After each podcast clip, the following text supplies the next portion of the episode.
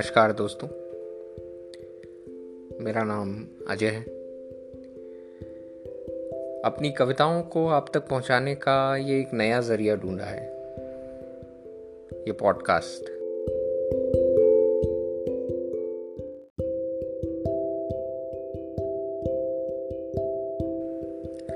अभी कुछ ही दिन पहले एक इंटरव्यू पढ़ा विनोद कुमार शुक्ल जी का।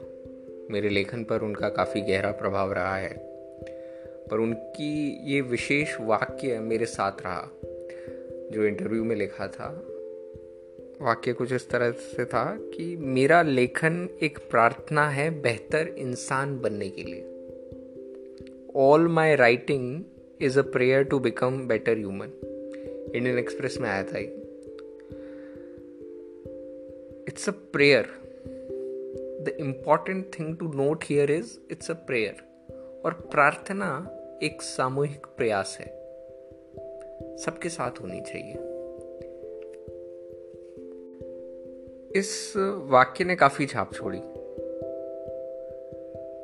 और दूसरा, इसके अलावा एक जो विचार हमेशा साथ रहा है कि काफी ऋण है लोगों का, लेखकों का, कवियों का, जिनको भी पढ़ा है, सुना है, जाना है, मदद की है जिन्होंने बुरे वक्त में, बहुत बुरे वक्त में।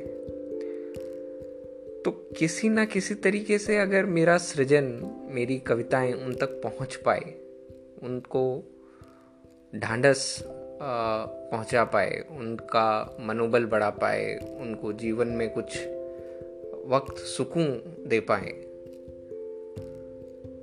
तो उसका एक प्रयास ज़रूर करना चाहूँगा।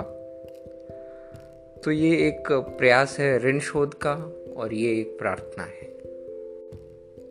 आज जो पहली कविता मैं करने वाला हूँ उसका शीर्षक है जिंदगी को जैसी जब चाहा वैसी ना मिली।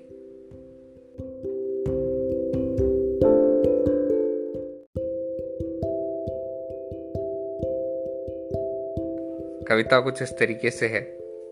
जहाँ थे वहाँ खुश रहना नहीं आया, जो पास था जब दूर गया तभी पसंद आया। माँ के पास रहता हूँ तो चिड़चिड़ा सा बतलाता हूँ, दूर जाता हूँ तो बहुत याद करता हूँ। सबको अपनी सहूलियत से प्यार किया हमने, जिसको जब चाहा जैसे चाहा याद किया हमने। जिसको जब चाहा जैसे चाहा याद किया हमने, मोहब्बत खुद के ख्याल से रही, मोहब्बत खुद के ख्याल से रही और इंसान को बदनाम किया हमने।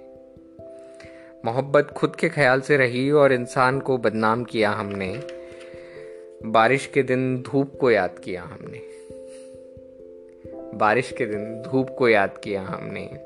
ऑफिस वाली शामों में फुर्सत की शामों को याद किया हमने, ऑफिस वाली शामों में फुर्सत की शामों को याद किया हमने। कितनी फुर्सत वाली शामों को, कितनी फुर्सत वाली शामों को देखो कैसे बर्बाद किया हमने। जिंदगी को जैसी जब चाहा वैसी न मिली, जिंदगी को जैसी जब चाहा वैसी न मिली।